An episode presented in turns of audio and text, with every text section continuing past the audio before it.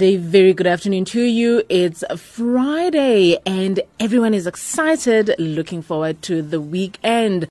You are tuned to Changing Gear. I'm Mahadi Buthelezi, standing in for Father Brian Mhlanga, OP Umfundisi Wodumo. You are on Radio Veritas, the only Catholic radio station in South Africa.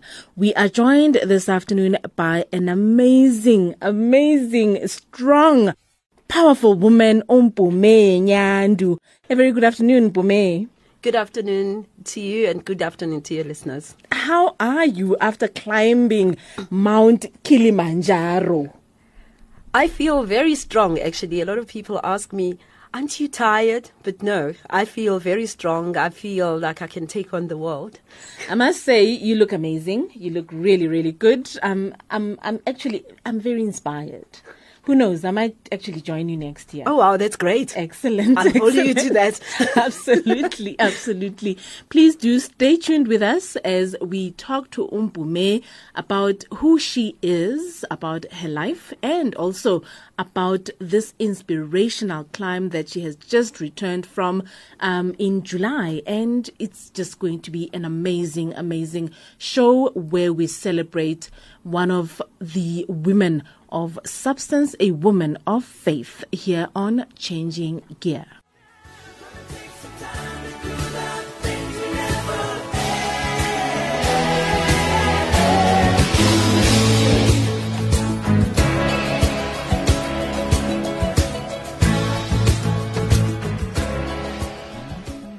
And that was Toto Feel Africa by Toto. Yes. So, Umpume, please do share with us why did you choose this song, Africa? Okay. Um, for me, this song means a lot. Okay. First of all, um, Mount Kilimanjaro is um, the tallest or the highest mountain in Africa. And this song speaks to the beauty of Africa. It mm-hmm. also makes reference to the mountain Kilimanjaro. So for many years, I have dreamt of climbing Kilimanjaro, and whenever I um, listened or heard this song play on the radio or TV, I would say, one day I will be on top of the mountain that they mention in the song. So for me, the song has been an inspirational song in terms of my climb initially, and now it, it has a deeper meaning in terms mm. of the continent that we live in and the highest mountain that I've recently climbed. Absolutely, absolutely. Now, tell us about Umpume. Who is Umpume? Where were you born? Your upbringing? Okay. Um, Umpume uh, hails from Pietermaritzburg, KwaZulu Natal. Mm-hmm. I went to school um, in Pietermaritzburg and uh, primary, lower primary, and higher primary. And then um, I went to Inanda Seminary. Oh yes, yes, yes. A, a, boarding school a for girls. school. oh my God, yes, they are. Mem- we we used to, we used to be called, and I think yes, this we still call each other or member. Mm-hmm. Yes, yes, I know. I, I, have a few friends who went to Inanda. Yes, yes. and um, our motto was "Shine where you are," and therefore all the members, all the girls that went through Inanda, we ensure that wherever we go, we shine in whatever we do. Hmm, that's amazing. Um, yeah, I'm the firstborn of um, four children. And um, like I said, we're from Pietermaritzburg. I have one brother.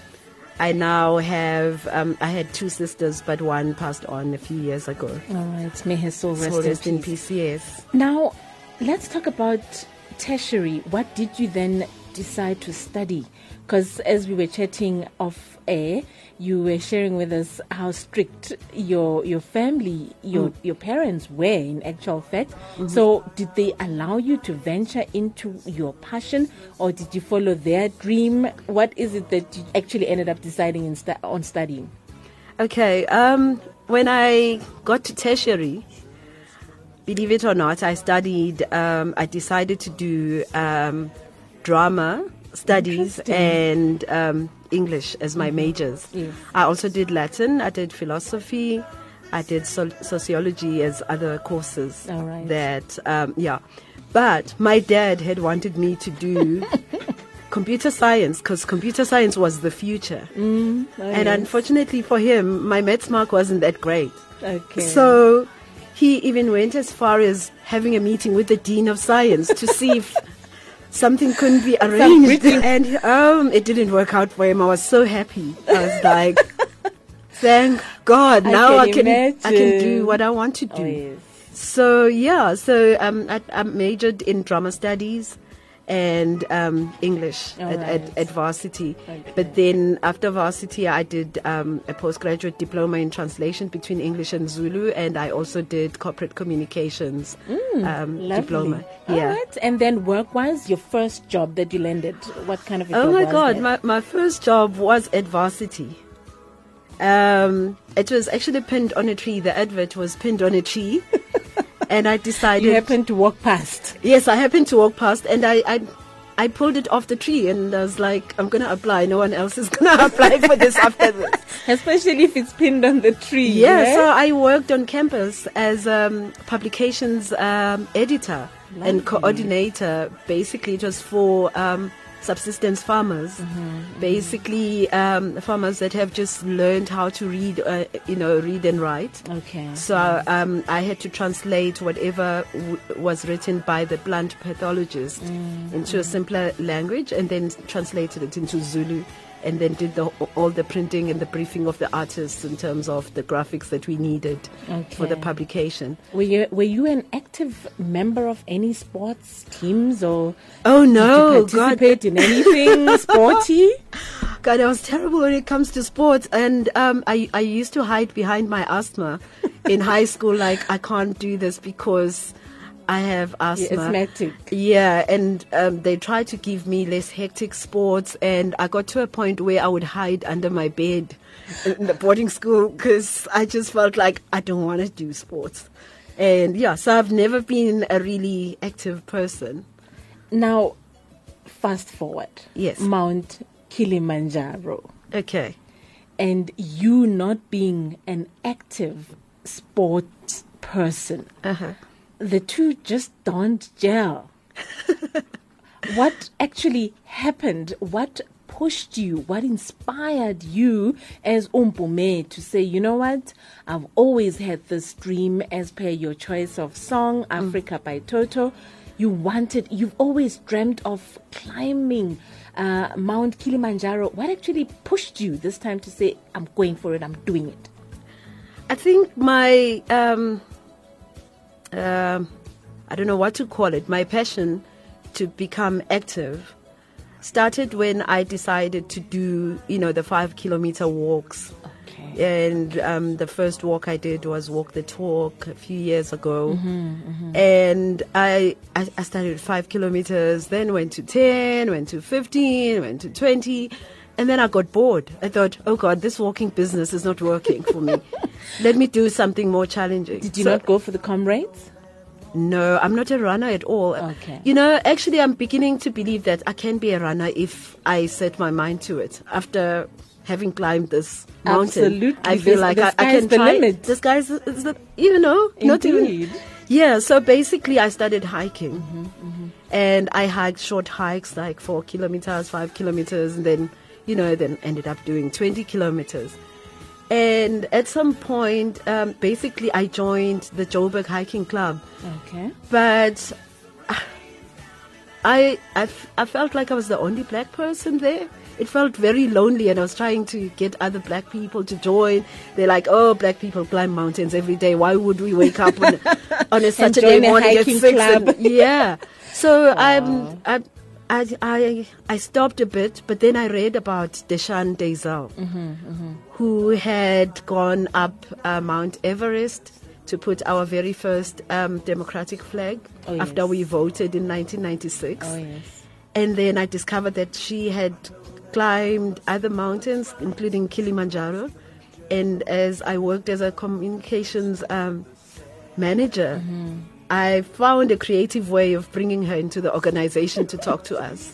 Okay. So yeah, I So you spoke. got inspired from there. I got inspired from this. She Mm. came in and she talked about mountains, using the mountains as an analogy Yes. for planning and dealing with hurdles in your life and things like that, Correct. which covered a lot of things about that people were struggling with mm. within the mm. organization. Mm. But for me, I was just so happy to have this woman here because I wanted to ask, how a did she do it?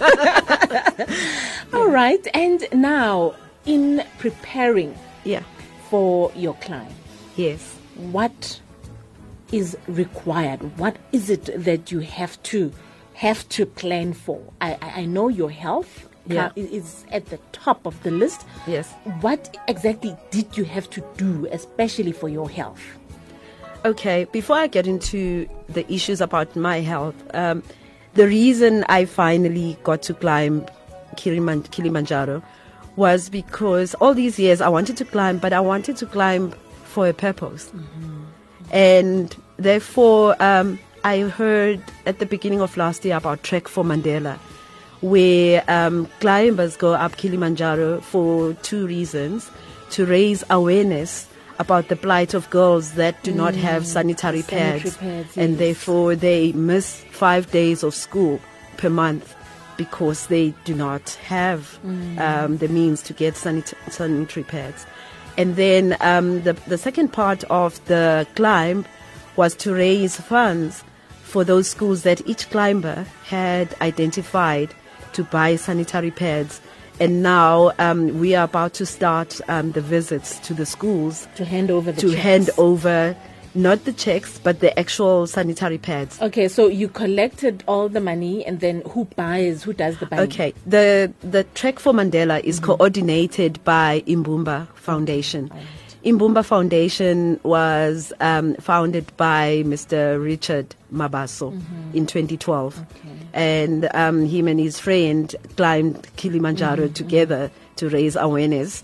And then um, the following year, you know, a lot more people wanted to join. And, you know, so mm-hmm. it's been running for about six, seven years. So there are some good men out there. Oh, yes. Uh, yeah, definitely. This is. Um, a 100% male-led project supporting um, women, young women. And he says it all started because his cousin, mm-hmm. well, he overheard his cousin talking to um, his mom um, about not having sanitary pads and they had just started their periods and things like that. And he mm. thought, oh, I wonder how many other women are in the same situation, that. go yes. through that, you know. So that's how it started.